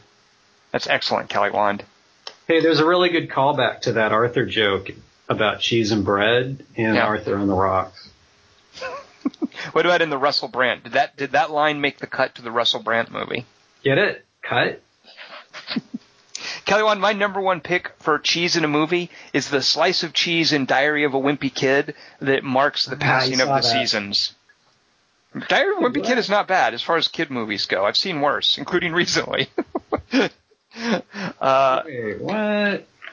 So, well, we'll talk about that uh, later. But anyway, Diary of a Wimpy Kid. There's a slice of cheese that somebody drops on the playground, and everybody's afraid to pick it up or touch it. And as the seasons turn, so does the cheese, if you know Huh. what I mean. Cheese turns. It's like a cheese clock. Yeah, we should use cheese as calendars, is what you're really saying. They do in Diary of a Wimpy Kid. Maybe you should see it. Did they do that in the second one? Is it like, all right, it's even worse? Kind of, I have to admit, I'm not that devoted to the franchise. I saw the first one and decided that I had seen enough. Were you waiting for uh, Pitch Perfect 2 to start? Oh, I cannot wait. Don't equate those two, by the way. Have you seen Pitch Well, Perfect, Kelly picture- Wand? what? Have you seen Pitch Perfect? 'Cause I will Uh, not, I will not brook any sassing of that movie from someone who hasn't seen it. I saw the one with Jennifer Aniston, where she has the mustard slogan. Did you see the one with Gwyneth Paltrow where she sings a duet? I think Paul Giamatti is even in it. The karaoke movie. Oh yeah, Might even be Yeah. called duets. I've actually seen that. Uh, all right. So anyway, Dingus, what is your number one pick for a movie that has a reference to cheese in one of the lines? All right, here's a quote from it. Mhm.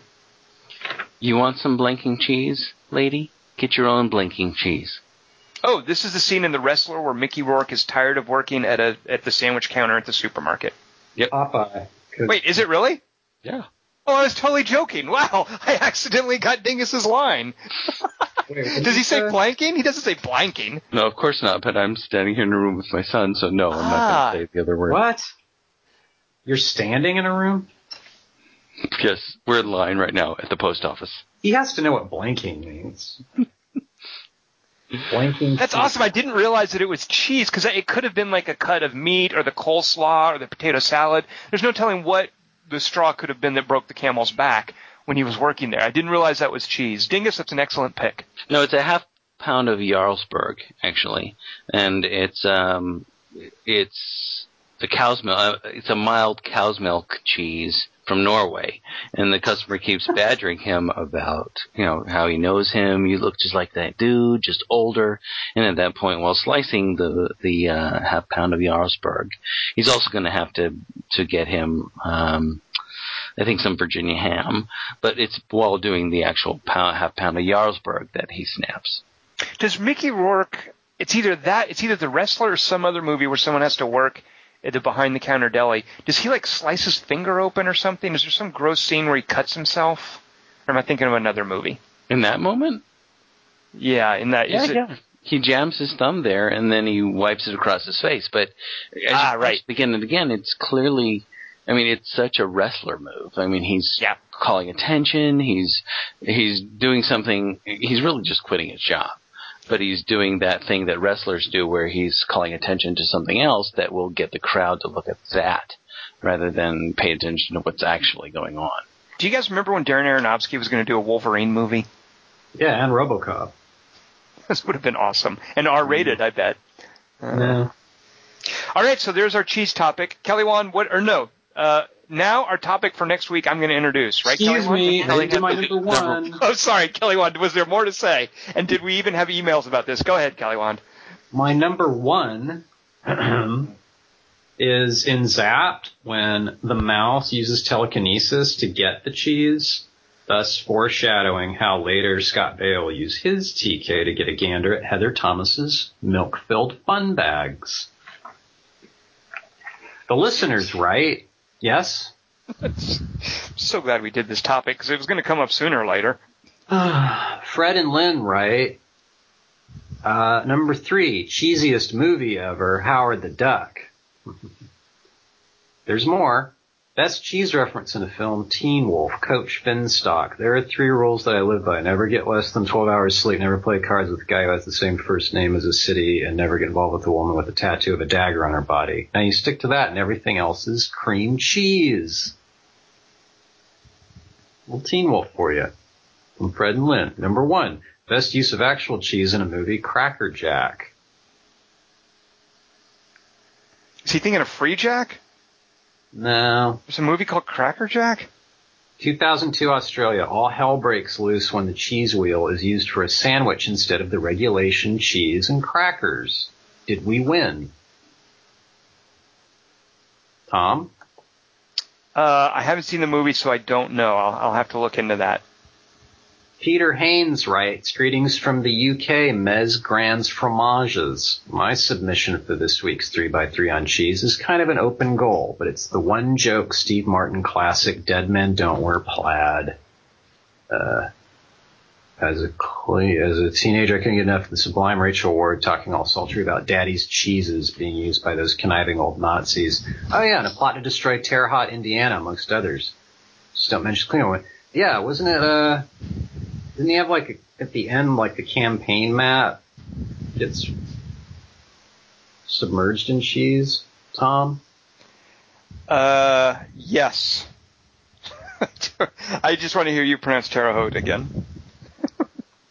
Terra, what did I say? I don't remember. Actually, I, I, you you called it Terre Haute, which I mean I don't know. Maybe that's actually how they say that. I've, I've never had to pronounce that city in Indiana out loud. I think it's in Diana, by the way. But anyway, Paul Weimer writes, three best uses of cheese. Three, Pizza the Hut. Great minds. Uh, he wrote three again, the second one. Remy in Patton Oswalt movie Ratatouille discovers how to use cheese and strawberries to make strawberry cheesecake. Oh, Yeah. see there. There's someone taking the topic seriously. Very nice. Sam, Johnny Depp makes a killer grilled cheese with an iron in Benny and Joon. Ugh. I wanted to. uh, any thoughts there, Tom? I'd use the wool setting. Doesn't in the scene where Jack Nicholson is in Five Easy Pieces is trying to get isn't he trying to get a like a chicken sandwich without cheese or something? What's the scene where he orders from the waitress? You know what I'm talking about, Kelly Wand? You would know this. yeah, scene. wasn't it? It's uh, ham and cheese. But it doesn't it doesn't involve him not wanting cheese and Not- then not basically to- he doesn't want it toasted or something. Oh yeah, I think you're right. Yeah. For the for the if you care about that scene at all, then you should watch the comedians getting coffee in cars uh, with uh, with Alec Baldwin because that scene is paid off beautifully there. Comedians getting coffee in cars? Is that the name of a movie? I don't know what no, you it's just said. it's a series of, of little shorts that Jerry Seinfeld does online, and uh, and they're wonderful. But the one with Alec Baldwin is brilliant, and Alec Baldwin messes around with uh, a waitress in the coffee shop where they are, and they and he does that whole five easy pieces thing. I would say if anybody can follow on Jack Nicholson doing that, it would be Alec Baldwin. All right. I love little shorts and waitresses. Scott Andrews writes, Remy in Ratatouille. Uh, everybody knows the moon's made of cheese. Wallace and Gromit in A Grand Day Out. That's not Hmm. the same one Dingus picked. That guy's Also, also not a movie because it's a cartoon. But go ahead. great. Uh, Johnny Depp, grilled cheese, Betty and Joon. Oh, good lord! It's coming Really? up a lot. See, the listeners, it's weird because it's like they listen to us, so you'd think they would hate everything we hate. Is Benny and Joon any good? Isn't it just some like schmaltzy Lasse Hallström thing? I, I, you know, I haven't seen it in forever. Johnny Depp does the Charlie Chaplin thing where his food dances on forks. Oh, it sounds insufferably precious. In Lone Ranger, he does it with tomahawks and bison chips, by the way.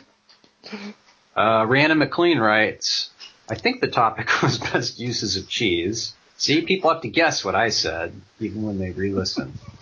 But here they are. The discussion of head cheese in Texas Chainsaw Massacre only makes the dinner seem less comfortable. I'm not sure if it's even cheese. I don't think it is, is it? It's, it's an actual head. Uh, Dingus can look that the Wikipedia page up for us on that one. Number two, she went with Grand Day Out, Wallace and Gromit. Ugh. What? No, come on. I'm You know, Again- I would. The only reason I chose Were Rabbit is because I couldn't choose one of the shorts. It's because the wrong. Tom would have. Yeah, it's it, all of that stuff is great cheese stuff. The listeners aren't bound to Tom's police statism. Did you guys love that that Wallace and Gromit pirate movie, the Piratey Pirate Adventure or whatever that was? Didn't y'all love that movie? Listen to Tom's cat heckling. Yeah, it's the best one uh, with Johnny Depp. All right, let's go on. Uh, Rhiannon, what's Rhiannon's number one? I'm looking forward Number to this. one is uh, many pivotal scenes in Freddy Got Fingered feature the manufactured consumption of and desire for cheese sandwiches. Sausage feature, sausages feature as well, but it's more about cheese. Remember that too? That was going to be one of my runners up, and then I didn't want to have to because it was like uh, an allegory, like the cheese represented mainstream entertainment. I think in that movie. I sort of feel like uh, Tom Green's cinematic career peaked with uh, Charlie's Angels. So when he was banging Drew. Uh, well, that was just they were boyfriend and girlfriend in the movie. I don't think in real life there was anything there. What? Yeah, there was. there was. Hmm. I'm just Uh, kidding. I'm kidding. Yeah. Uh, Aaron? yeah. yeah, Go ahead.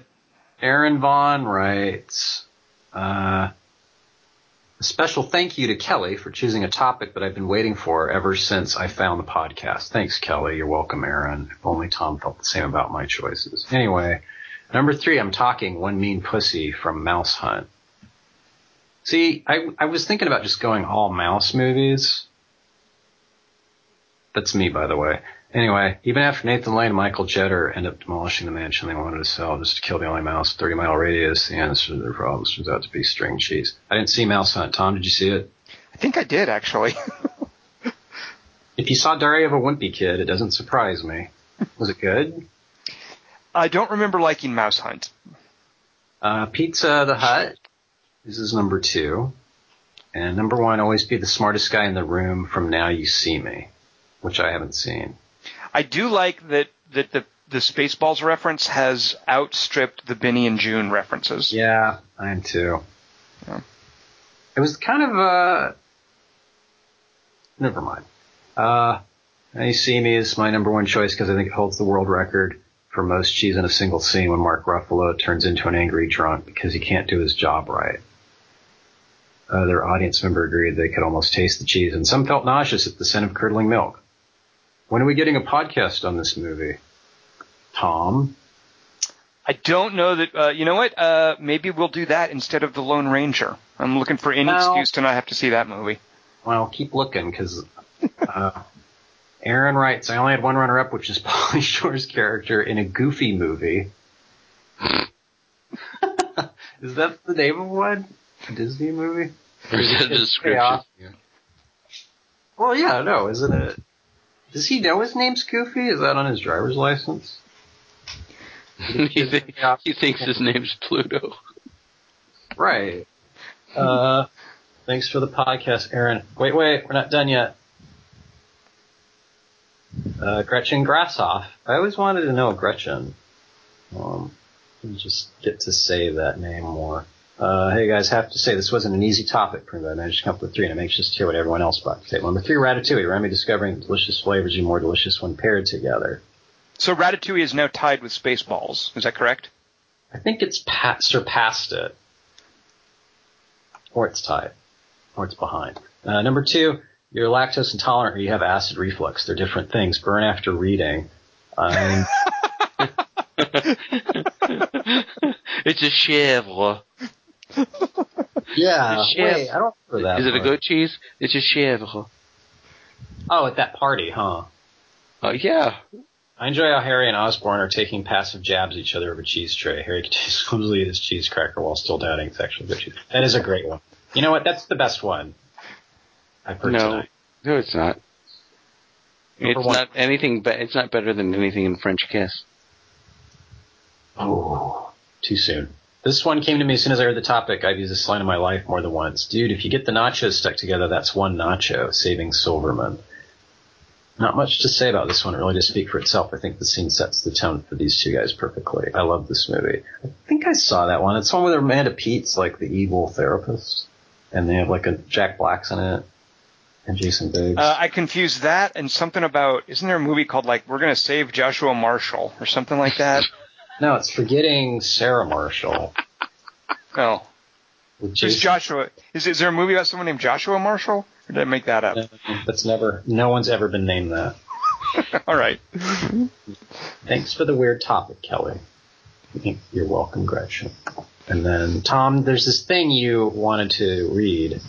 Oh yeah. So someone. So okay. So that's our cheese topic. Uh, Yeah. Next week's topic. You guys ready for this? And then we have Yep. another email that I thought we could read. Uh, so next week's topic, in honor of the Lone Ranger movie, which if you watch the trailer, it seems like a long CG sequence about a train wreck. Yeah. Um, we we've seen uh, cool things with airplanes. You know, World War Z pretended to do one. Uh, have the airplane zombie sequence. Uh, planes are so modern day. There's this mystique about trains. So what I want from you guys are are scenes with trains. It can either have a train in it, it can be on a train, it can be about a train. Uh, I just want your f- favorite uses of trains in a movie. Not necessarily the best train movies, just a specific bit with a train. What makes it cool? Why is it cool that there's a train in there? Uh, so tell me about three scenes with trains that you really like, and that'll be next week's three by three. Uh, does the train have to be stoppable? Send your picks into 3x3 at quarter to 3.com.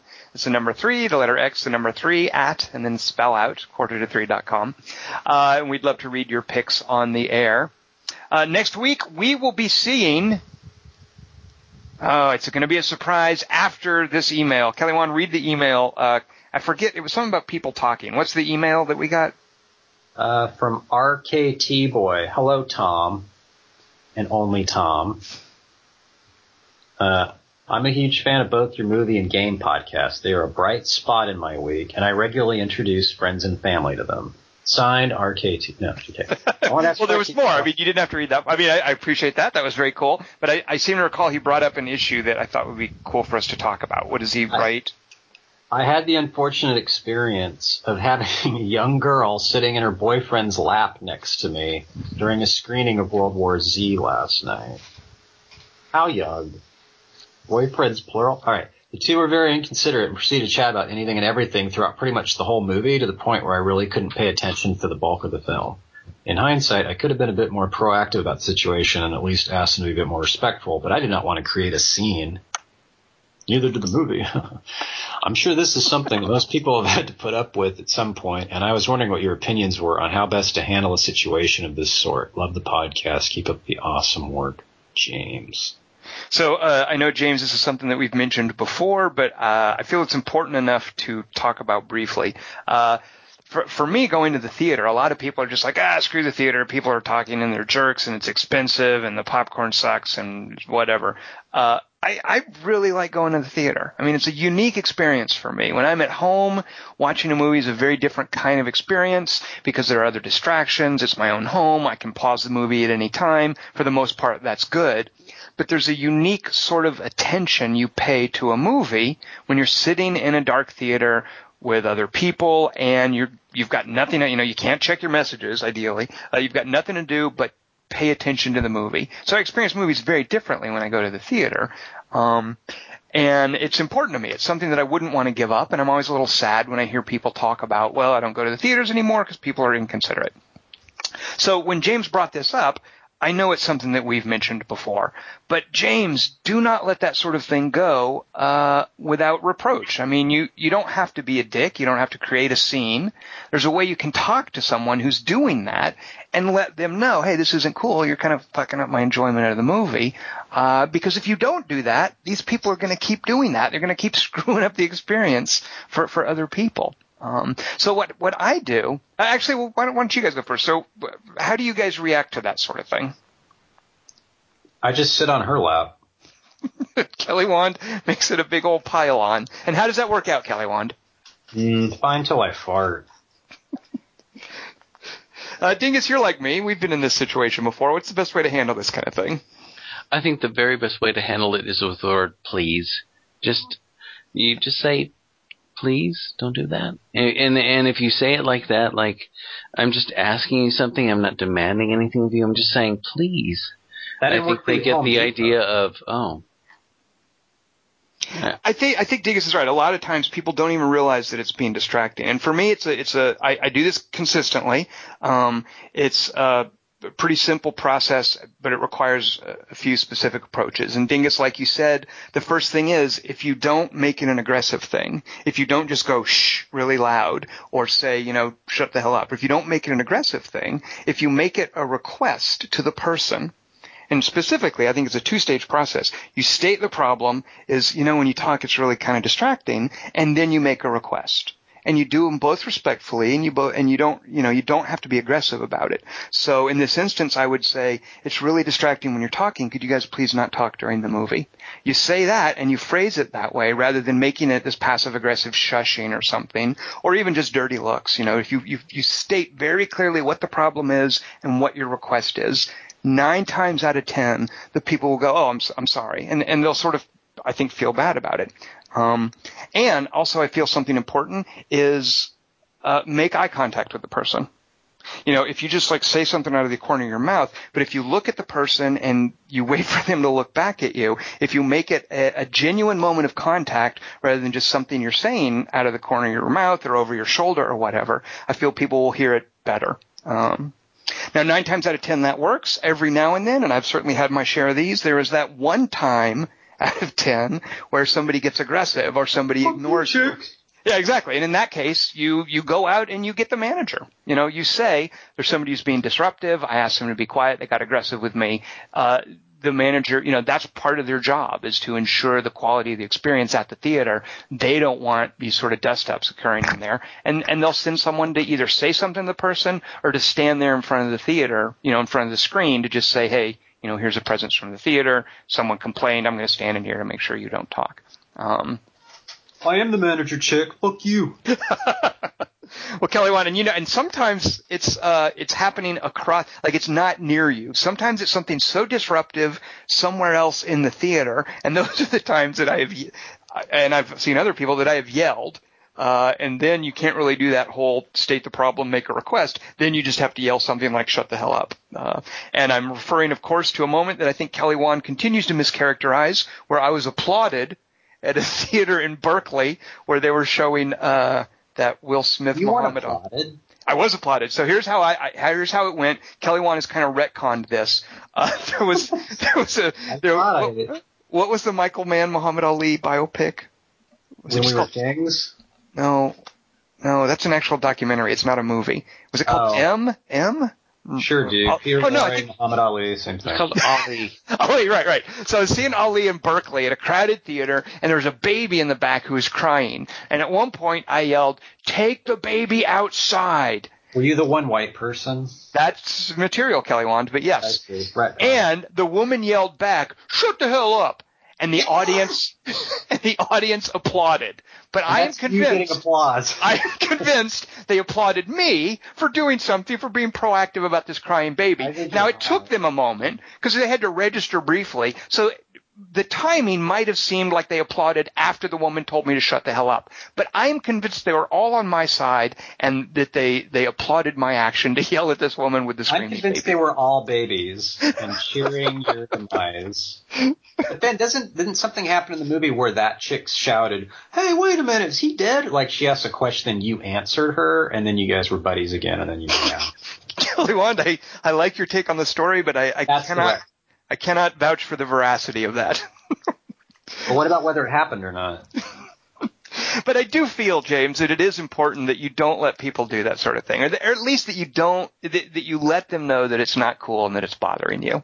Uh, and I feel the same way about texting. Uh, I, you know, uh, people talking. Um, you know, going to the movies is, is in a weird way, it should be this sacred thing and we should respect each, other's privacy and not intrude on other people's enjoyment of a movie. Uh, and I know there are times Dingus and I see something awful and we are giggling loudly at how awful it is. And out of respect, we try to stifle our giggling in case there are people in the theater who are actually enjoying the movie and who don't understand that it's ridiculously bad. During the conclusion of The Reader, that Kate Winslet thing about Nazis or whatever, uh, there was some ungodly, ridiculous thing that happened. And, uh, Dingus and I were laughing considerably at it. But we, we stifled our voice, so that instead this, the row of seats was just shaking instead of us laughing out loud. And it was out of respect for everyone else in the theater. Were you Ding- have you and Dingus ever told the other person to keep it down? Wait, what? Have, oh, have Dingus and I ever been reproached? Yeah, by each other. No, but Ding- well, no. When Dingus, I do. When what was it? Where? Oh yeah, when we were watching Superman, Dingus decided. What were the quotes? At one point, he quoted Blade Runner. What was the other point? And I think actually I was watching during World War Z, which was so awful anyway. Dingus actually sang out loud. He sang a few bars of something that was referred to in the movie. Dingus, what was that? You actually sang during uh, World War Z. That's true. I don't know what that was.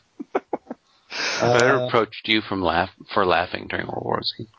He did. Dingus did rib me. He sort of elbowed me in the ribs, and I. Oh, I know. Dingus decided to make a Crocodile Dundee reference during Superman.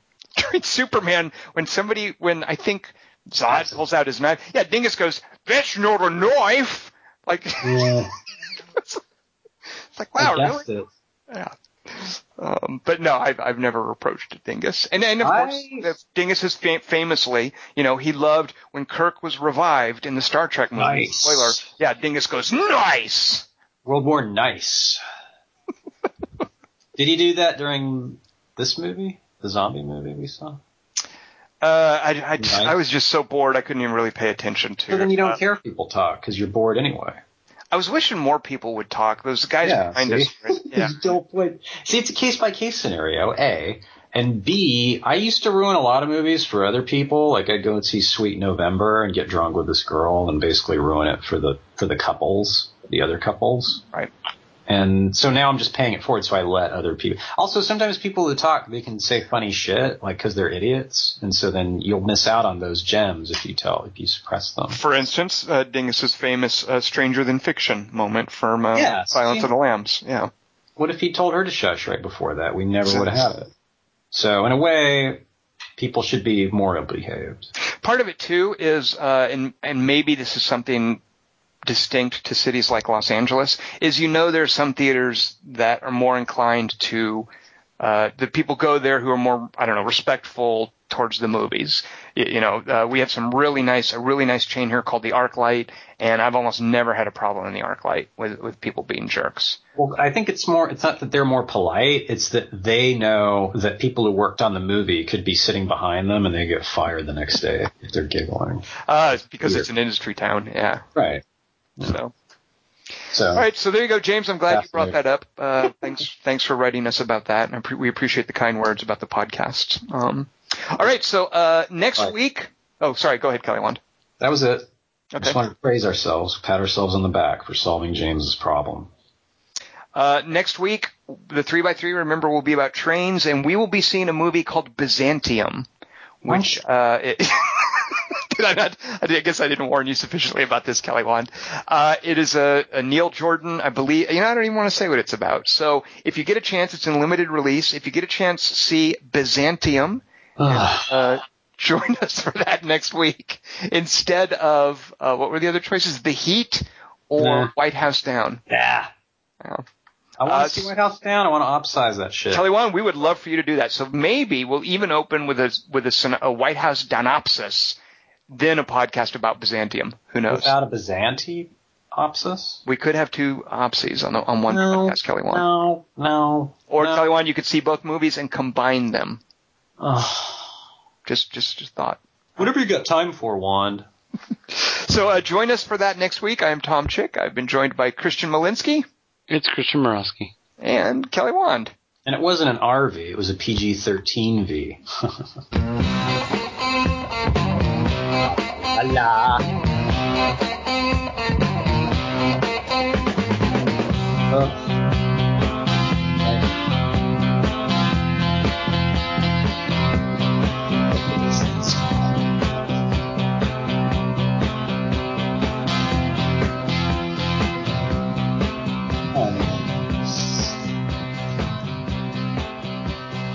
Better Bob. Diary of a Wimpy Kid. Baby, go talk somewhere else. Is that Dirty Dancing?